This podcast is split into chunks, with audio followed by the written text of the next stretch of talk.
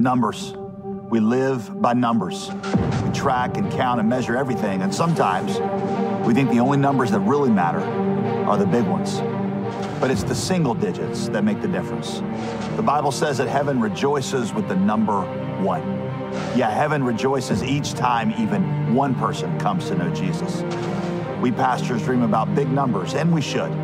But a daily focus on one meaningful interaction for Christ, that's the true difference maker. One friend, one family member, one coworker, one person at a time. We want to see God move in our nation like we have never seen before, but it all starts with one. I've got my one, and now I'm challenging you and your church to join us and to find yours. Because ultimately, the only number that really matters is one. Who's your one?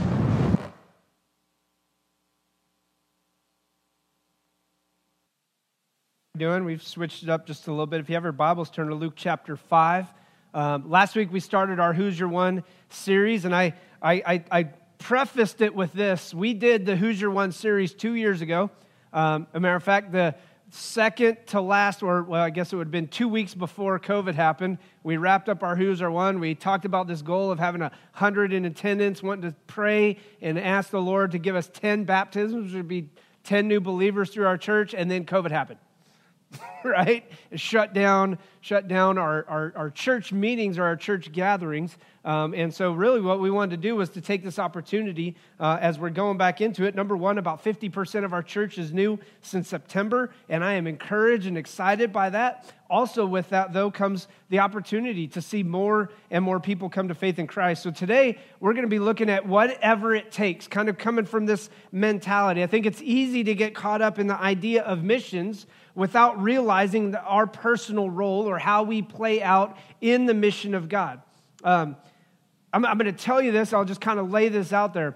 Churches that change communities change communities as a result not of programs, but of people.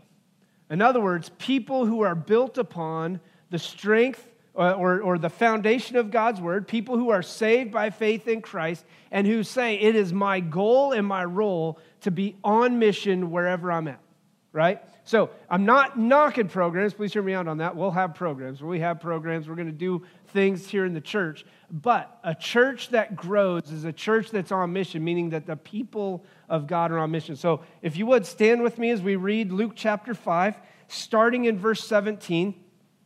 And then we're going to jump into a time of prayer. Luke chapter 5, starting in verse 17. And it says this One day, as he was teaching, this was Jesus, one day as Jesus was teaching, Pharisees and teachers of the law who had come, I love this part, who had come from every village of Galilee and from Judea and Jerusalem were sitting there. And the power of the Lord was present for him to heal the sick. Some men came carrying a paralytic on a mat and they tried to take him into the house to lay him before Jesus.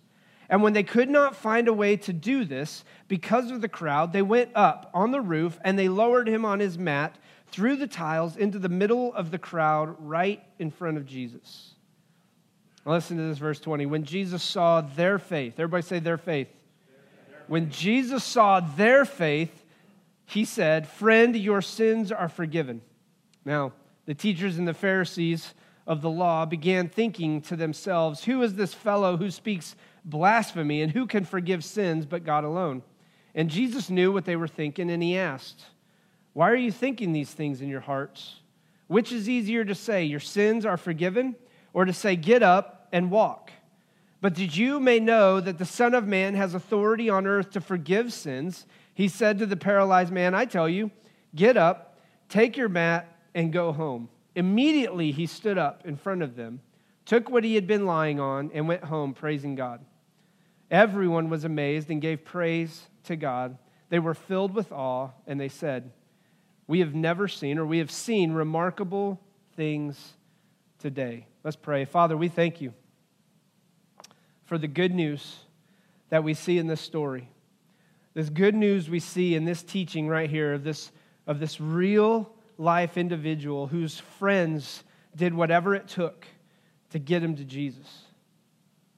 And Lord, I think about what's going on in our world. I think about the chaos that we all deal with, the, the worries and the wonders that we begin to have, the questions and the realities of what we face on a daily basis. God, realizing that we don't have control in reality over anything, but that we sit at your feet, resting and relaxing and waiting for what you want to do. But God, I pray that we would be people just as these individuals were who carried this paralytic man to Jesus, God, that we would do whatever it takes to get our friends, our coworkers, the neighbors that live next door to us, and people we know around the area, that we would do whatever it takes to get them to the feet of Jesus, to help them see him, to see you for who you are. And so, Lord, I pray just as we wrap this up or as we jump into this, this idea, as we kick off this Who's Your One, God, that you would convict our hearts, that you would reveal to us who it is that you want to work in or, or you want us to work on and work through and to take uh, to you.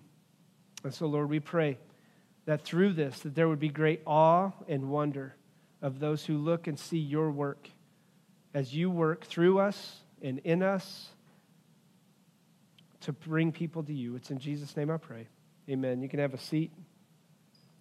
Now, as we jump into this, there's an Arab proverb that says this the greatest sin one can commit in the desert is to find water and tell nobody. Right? Like if you were walking along and you were in desperate need of water and you knew somebody who knew where water was, wouldn't you hope that they told you where that water is? Like, wouldn't you hope they would say, Not only will I tell you where it's at, I'm going to take you to where you need to get water. And what we have to think about when we think about this is this that Jesus is the living water, right? And that we are full of living water if we have a relationship with Christ. And likewise, in that, there are people who are walking around parched, who are dry, who are thirsty, who are beat down and discouraged by what may be going on in life. They're looking for answers, they're looking for a, a, a, a fulfillment of that thirst. And when we walk around and we say, Look, I, you know, I know where the water is, but I'm just, I'm not sure I'm going to tell you how to do it. I want us to think about how that plays out in, in, in this idea. See, last week we saw Jesus' pursuit of us, right? Like Jesus pursued after Peter and James and John and Andrew, and he went after him. He pursued them. He pursued a relationship with them, and he said to come and follow me. Remember, we talked about this idea of in order to lead people to Christ, I must first be a follower. Before I can lead others, I have to follow Jesus first. And so when I play that out, when I'm following Jesus, I submit myself under the rulership of Him. He is my King, He is my Lord, but I also submit myself under the authority of His Word. And so as I dig in and I look at what He's telling me to do, then I submit myself to that. That I place myself under the authority of God's word. And when I place myself under the authority of God's word and I'm obedient to what he's called me to do, then listen, Jesus says, Come follow me and I will make you what? Fishers of men. And I, said last week, we talked about this. The whole point is that Jesus is the one who makes us fishers of men right? Like as Jesus works in our lives, as we're following him, he's working in our lives. He is the one who makes us fishers of men. He is the one who grows us. He is the one who matures us. He's the one who breaks our heart for the people who are lost, who don't know him. He's the one who puts people on our minds and our hearts to go, that's who I need to go for. And so when we talk about this idea of who's your one, I hope you have in mind somebody you would say that the Lord has placed upon your heart to pray for, to serve, and to potentially lead them to the feet of Jesus. Now, today we jump in and we look at this and we want to see the reality of what it means to take people to the feet of Jesus. He, all of this text, if we look at Luke chapter 5, this text is seen, or this story is seen in all three gospels. It's seen in Matthew chapter 9, not to the full extent. So in Matthew chapter 9, when we see that, he doesn't talk all of it. He's very succinct in some ways. We see it in Mark, in Mark chapter 2, and now we see it in Luke chapter 5. All three of those gospels, the synoptic, synoptic, gospels, give us a picture or a glimpse into Jesus' passion or into the, the reality of what it means to have a whatever it takes attitude. So this week, we see this powerful example of what it means to bring somebody to this. And as you look, I want, I want to draw your attention to a few things that are going on in this passage. I, I brought it up earlier, and I said this. It says, One day as he was teaching, Pharisees and the teachers of the law who had come from every village of Galilee and from Judea and Jerusalem. Now, it's important for us to understand what's going on here, right? Jesus has been doing some things in his ministry, and, and, and it's, the word is getting out. But as the word gets out, there's a lot of doubt. There's a lot of struggle. There's a lot of religious animosity against Jesus because he's doing things that none of the religious leaders and the teachers and the, uh, the, the, the Pharisees are able to do. And so here's what happens Jesus is in this town, he's in Capernaum, and as he's in Capernaum, he is beginning to teach what's going on. And it says, all of these, all. Listen again one more time. It says, as he was teaching, these Pharisees and teachers of the law had come from every village of Galilee. Now, if you were to look at Galilee, it's the northern part, it's up by the Sea of Galilee, and it extends over to the Mediterranean Sea, but it's a large area. And if you were to look and say, all the Pharisees and the teachers of the law just from the area of Galilee show up, it says every one of them is there. Now, do you think they have an ulterior motive? Yes, they do right? But it's not just that they came from Galilee, it says that they also came from Judea, which would be just south of there, and they came from Jerusalem.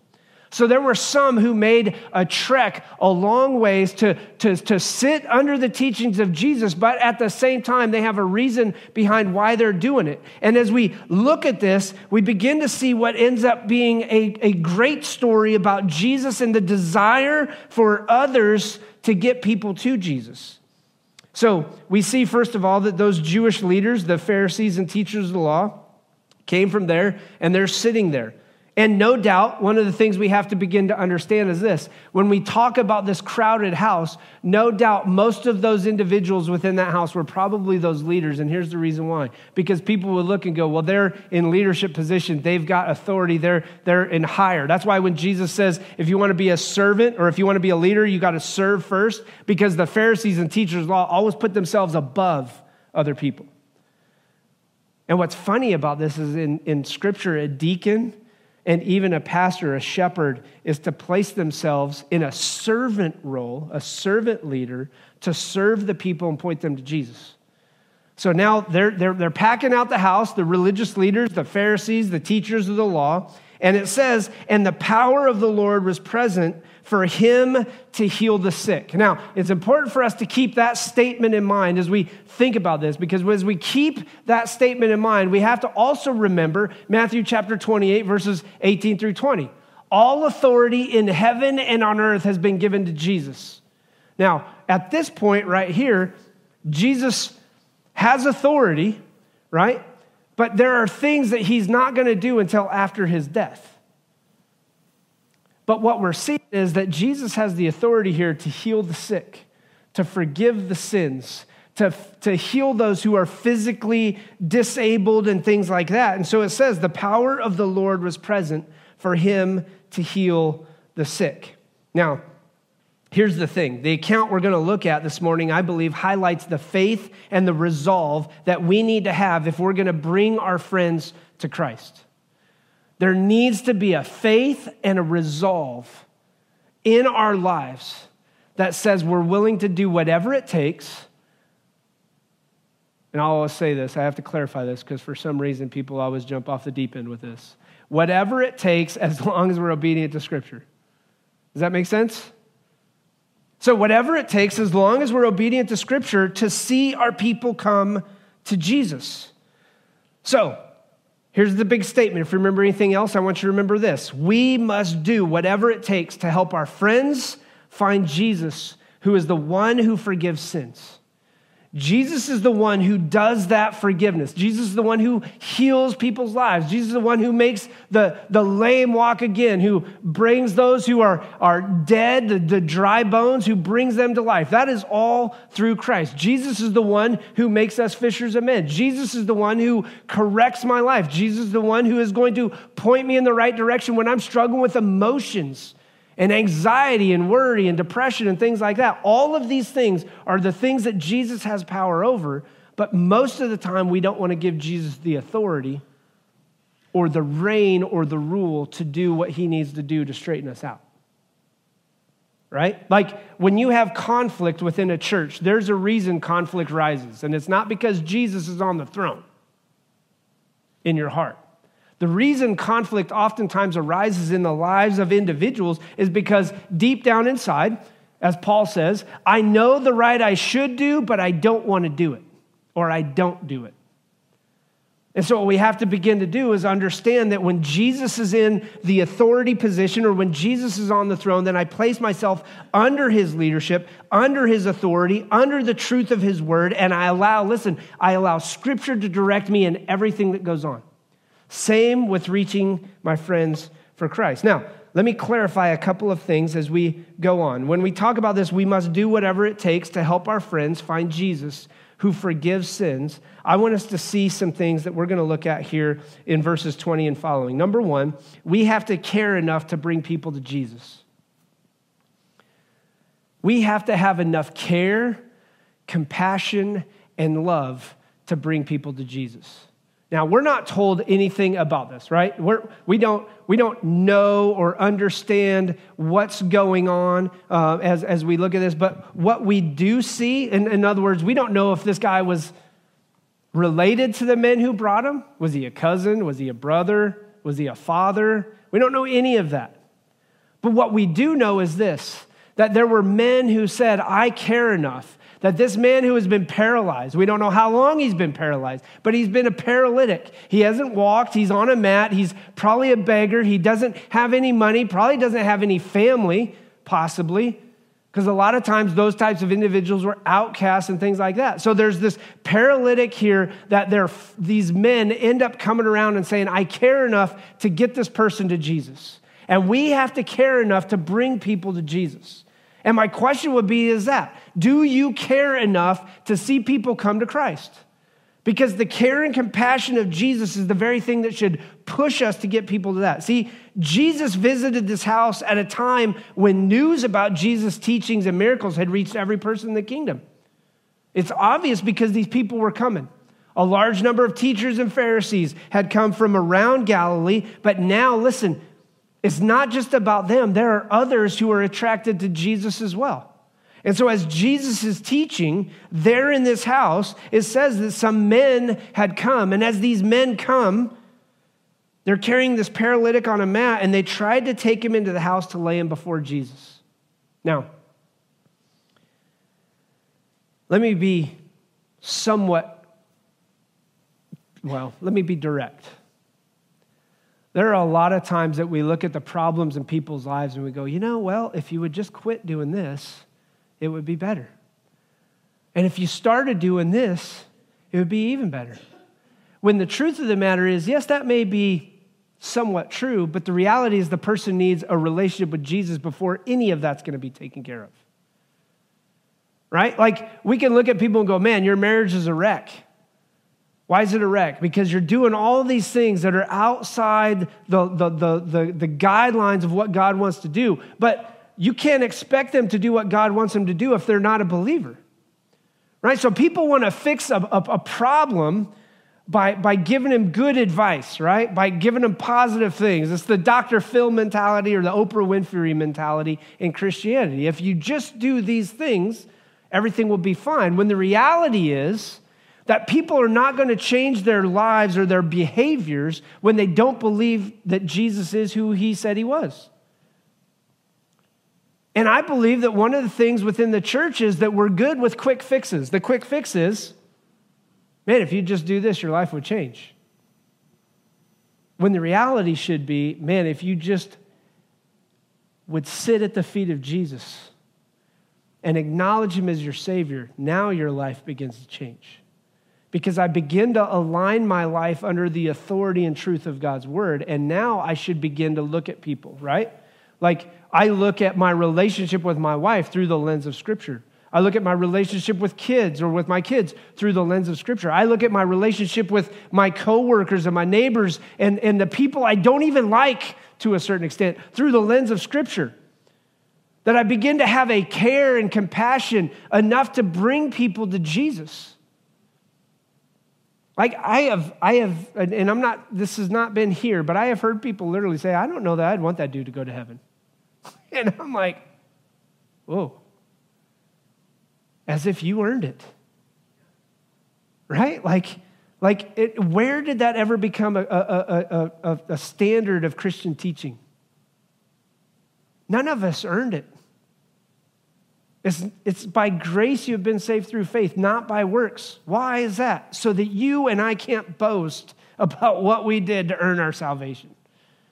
The only boasting we can do is boast in the power of the cross of Jesus Christ. And so, my question when I ask that is Do you care enough about bringing people to Jesus? And if you do, then your attitude has to change. James says this, right? Faith without works is what? Dead. So if I care enough to bring people to Jesus, then my attitude has to change. My outlook on life has to begin to change. I have to begin to look at people and I have to begin to say, man, they don't know Jesus. They're not going to follow Jesus. They're not going to live under Jesus' authority. They're not going to do what Jesus said. But man, you better believe that I care enough for them that I want to bring them to Jesus.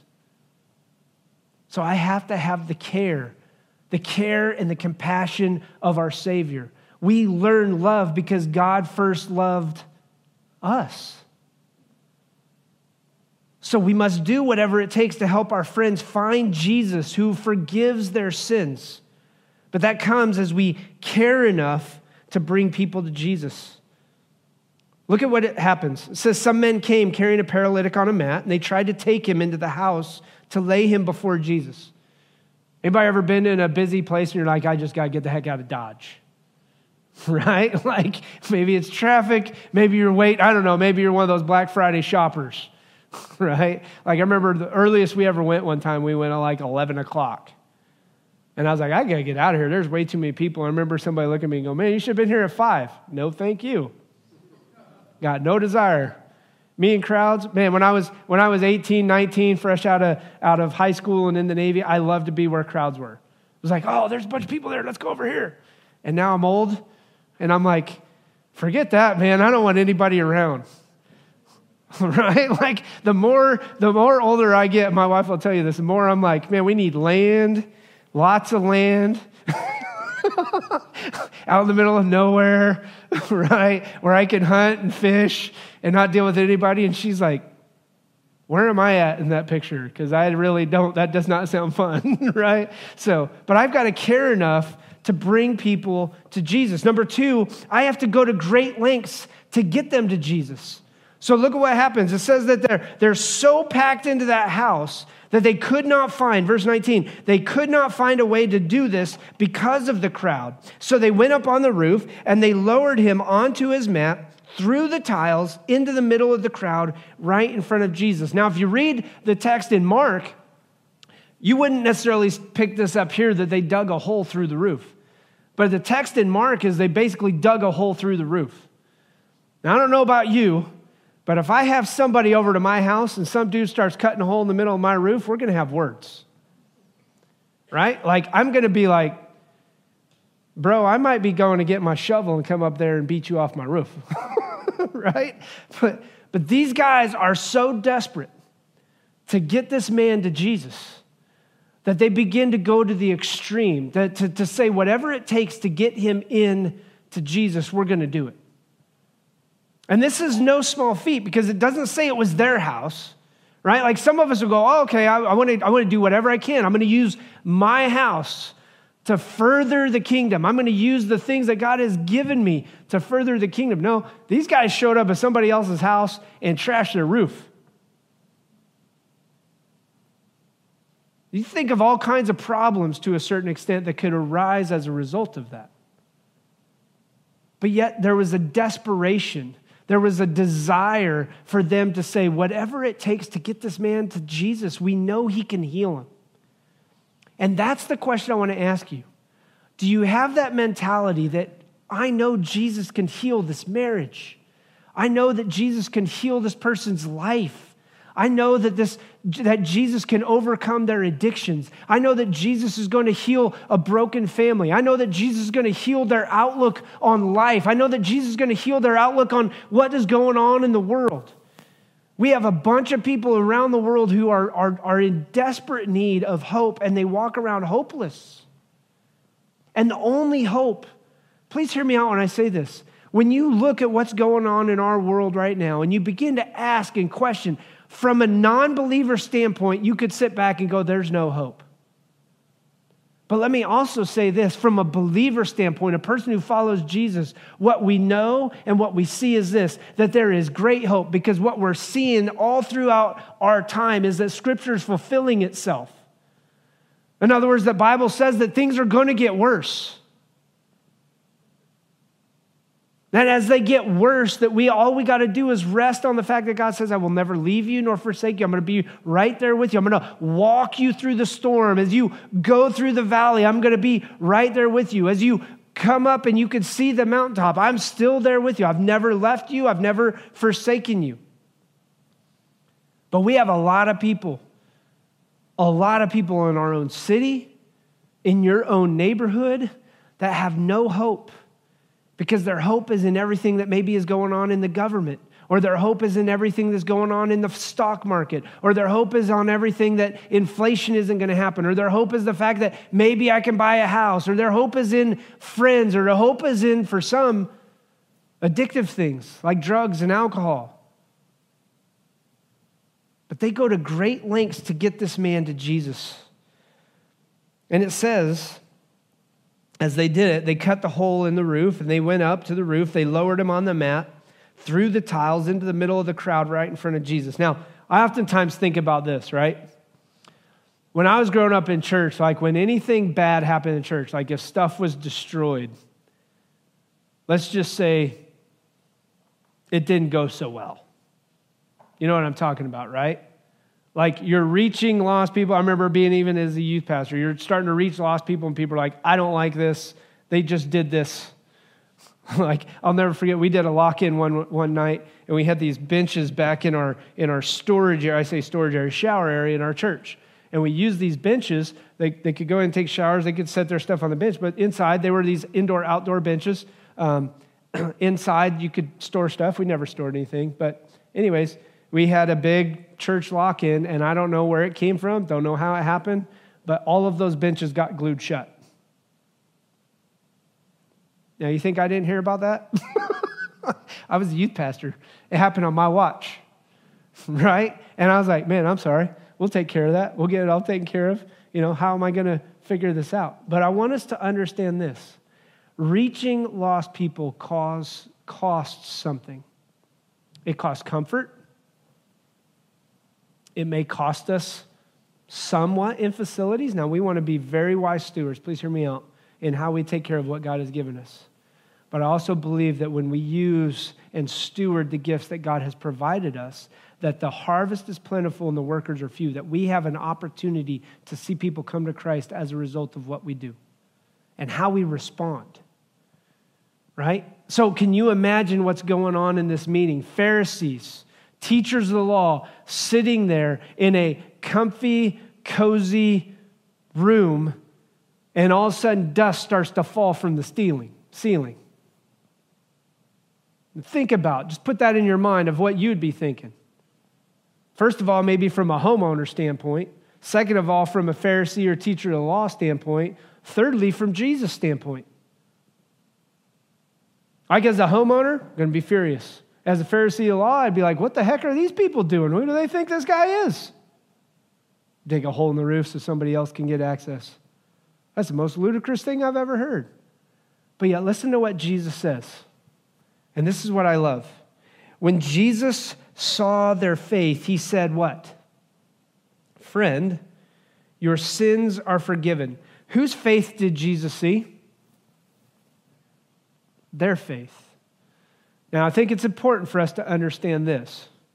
Everybody has to be individually accountable for themselves. In other words, I can't say, hey, he's saved because of my faith. That just doesn't play out that way. But what I can do is by this. By the faith that I have in God, I can look at a person and I can say, Man, let me, let me introduce you to Jesus. Because when I introduce you to Jesus, He's the one that changes you. It's my faith in Jesus that shows another person the good news of the gospel. It's my faith in Jesus, and when my actions are played out, it's when my faith in Jesus plays out in the lives of other individuals that I don't have to do what they do. I don't have to think like they think. I don't have to act like they act, even though I'm friends with them. But it's when my faith in Jesus is seen and I get them to the feet of Jesus that Jesus says, Here's the deal your sins are forgiven. Jesus' death on the cross was for all of mankind, for all of humanity. But the Bible's very clear. It says that if you confess with your mouth Jesus is the Lord and believe that God raised you from that God raised him from the dead, you'll be saved. So it is a it is a personal thing still. Now this man, this paralytic, it doesn't say that he said my faith, but listen to what happens. It says when Jesus saw their faith, he said, "Friend, your sins are forgiven." Now this creates quite an uproar, right? This would be the uproar within the church. Friend, your sins are forgiven. And all of a sudden, the Pharisees and the teachers of the law are like, no, no, not going to happen. We're not going to accept that. Because they begin to question and they begin to ask this idea who is this fellow who speaks blasphemy and who can forgive sins but God alone? See, here's the question I want to ask when we think about this Do you look at every obstacle as an opportunity? Because what I worry about oftentimes in our lives is this that when we run into obstacles, we look at that as a closed door. When obstacles don't mean the door is closed, it's just an obstacle. It's just something that you have to overcome in order to get the opportunity to preach the gospel, in order to get the opportunity to get your friend or your coworker, your neighbor to Jesus.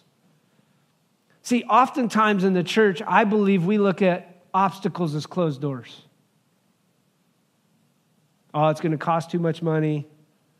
Oh, this thing got in the way. Oh, my busy schedule. Oh, my friend doesn't really want to talk. Oh, my. All of those are obstacles. And the reality is that obstacles don't mean the door is closed. You're just going to have to look for opportunities in different ways. And so the men do that.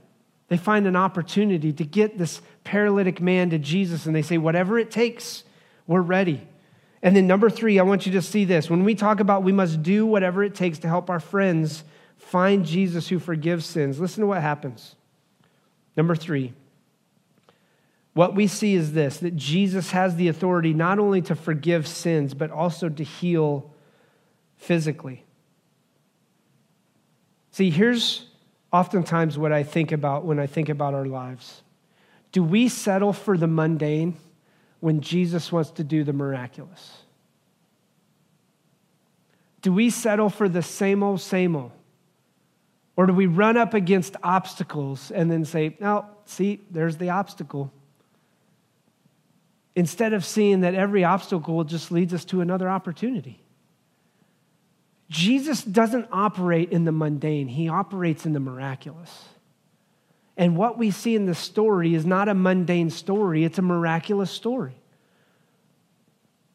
And so it's important for us to play this out with Jesus having authority for, to forgive sins. And listen to verse 22. It says this Jesus knew what they were thinking, and he asked, Why are you thinking these things in your hearts? Which is easier to say, Your sins are forgiven, or to say, Get up and walk? I want you to think about that. If you were to ask that question, which is easier to say and which is easier to even see? Like, if you were to ask yourself which is easier to see, obviously, what is easier to see is the physical need being met, right? That this guy needs to walk.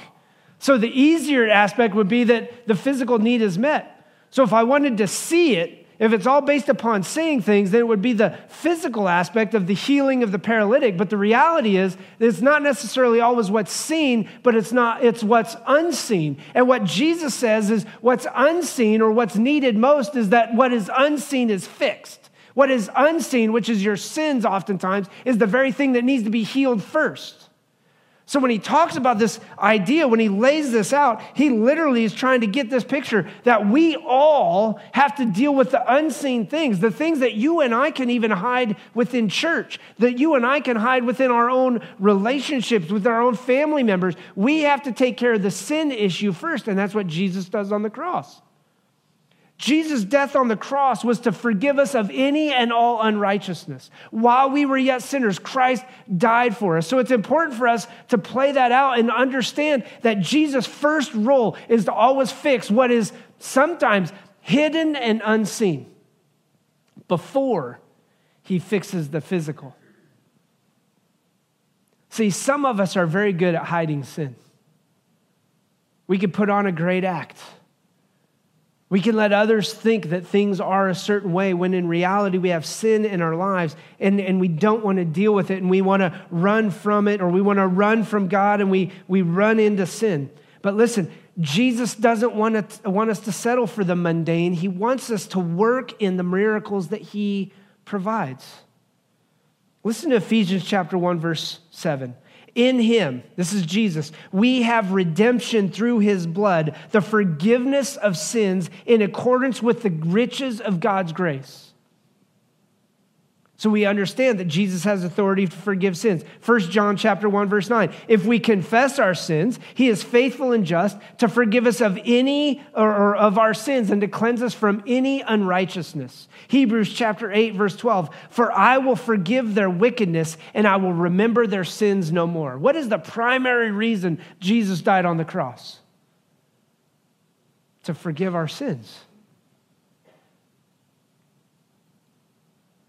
Every obstacle in our life is an opportunity for God to show his goodness and his grace. First, by the forgiveness of sins, then by cleansing us of any and all unrighteousness. We look at things in our lives and we look at the obstacles we face and we say, There's no chance, there's no opportunity. And Jesus goes, What are you talking about? Who are you talking about? Because what man would look at and say, that's impossible, God says, no, it's possible. It is possible. See, the faith of these men is what led them to go to great lengths to get this paralytic to Jesus. And I want you to think about it as I wrap up with this. Jesus says in verse 24, But that you may know the Son of Man has authority on earth to forgive sins, he said to the paralyzed man, I tell you, get up Take your mat and go home. So the physical is a result of showing the authority to forgive sins. And a lot of people go, see, so it must have been sin that led him to be paralyzed. No. Sin is what has led to the fall of the world, which means all of the things we look at. It's led to murder, Cain and Abel. It's led to to sexual problems and sexual abuse. It has led to just straight up sin of lying. It's led to depression, anxiety, feelings, worry, overstressing about things that we have no control over. It's led us to a lack of trust. All of those things play out.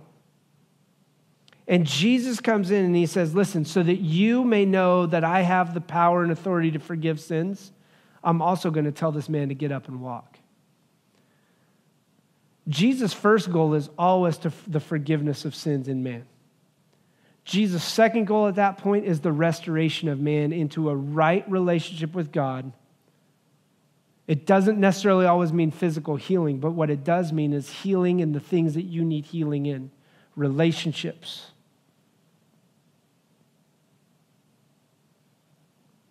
All the kinds of things that we can look at, that is God's role and goal in this. I want to close with this. Only God can say, Your sins are forgiven. Listen, verse 26, it says, When this man stood up and walked off, everyone was amazed and gave praise to God. And they were filled with awe and said, We have seen remarkable things today. When I said earlier about what I felt like it was for a church to be on mission, yes, we want to do programs and things like that, but my goal and my role as a pastor is this that every one of us lives on mission where we're at that you are taking the gospel to your neighbors, to your coworkers, to your friends. And I'll be honest with you, I'm just going to throw this out there. I really struggle as a pastor when I hear people say, we just don't do enough outreach. Because I, as I look at scripture in the Bible, please hear me out. The early church didn't sit back and blame it on the disciples and say, we don't do enough outreach. The early church's expectation was you come in, you're encouraged, you're sitting at the feet of Jesus on a daily basis, and you're going to where you go. And please hear me out when I say this. It's not a knock on anything that we've discussed or anything in the past because we want to focus on outreach. But let me tell you this that a church that is passionate about reaching the lost as individuals first and then corporately as a body is a church that magnifies and grows the kingdom. When a church says it's all about just doing programs, then we end up having problems. Because then we say, well, if the church isn't involved, then. And that's what happened with COVID. Let's be realistic. When COVID happened, a lot of people were like, oh man, look what's going on. When the truth of the matter is, COVID should have spread us out and made it more contagious to be a Christian because we lived it on a daily basis. See, Jesus has authority to forgive sins. And that, listen, that which is seen is spectacular, but that which is unseen is supernatural. And that's why Jesus starts with sin first, because he wants to work in the supernatural first before he deals with what's spectacular in healing the physical things. Let's pray. Father, we thank you again for the hope that you provide in Jesus' death on the cross. And we acknowledge we acknowledge our sins. God, I acknowledge my sins. I know that I am a sinner. I know that I have confessed that, Lord, but I thank you for the good news of Jesus that he died on the cross for my sins. He shed his blood so that mine would not be shed, so that I could be forgiven of sins, that, that I would not be able to, to cover my own sins, but Jesus covers for me. And God, I thank you for the promise of the resurrection life. Just as we sang about dry bones rattling, God, He speaks dead things into life. He speaks things that are paralyzed by fear or regret or worry or frustration or obstacles, and He brings life to us through the death, burial, and resurrection of Jesus. So we thank you for that. So, Lord, I pray that you lay on our hearts at least one individual that we're going to pray for day in and day out. And that we would look at every obstacle as an opportunity to get somebody to your feet, to point them to you, to see the hope that comes in Christ. Father, would you use us as a church, as individuals, as a corporate body? Would you use us as the very people who will do whatever it takes to get our friends? And God, I know that that requires friendship as well. There may be somebody here who says, I've got a person, but I need the help of others who are going to come alongside me and get this person to Jesus. God, may we be passionate enough about our relationship with you that others would look and go, it's because of their faith that they believe Jesus could change their life, that this person has come to Christ. Father, may we be faithful in the small things. It's in Jesus' name I pray. Amen.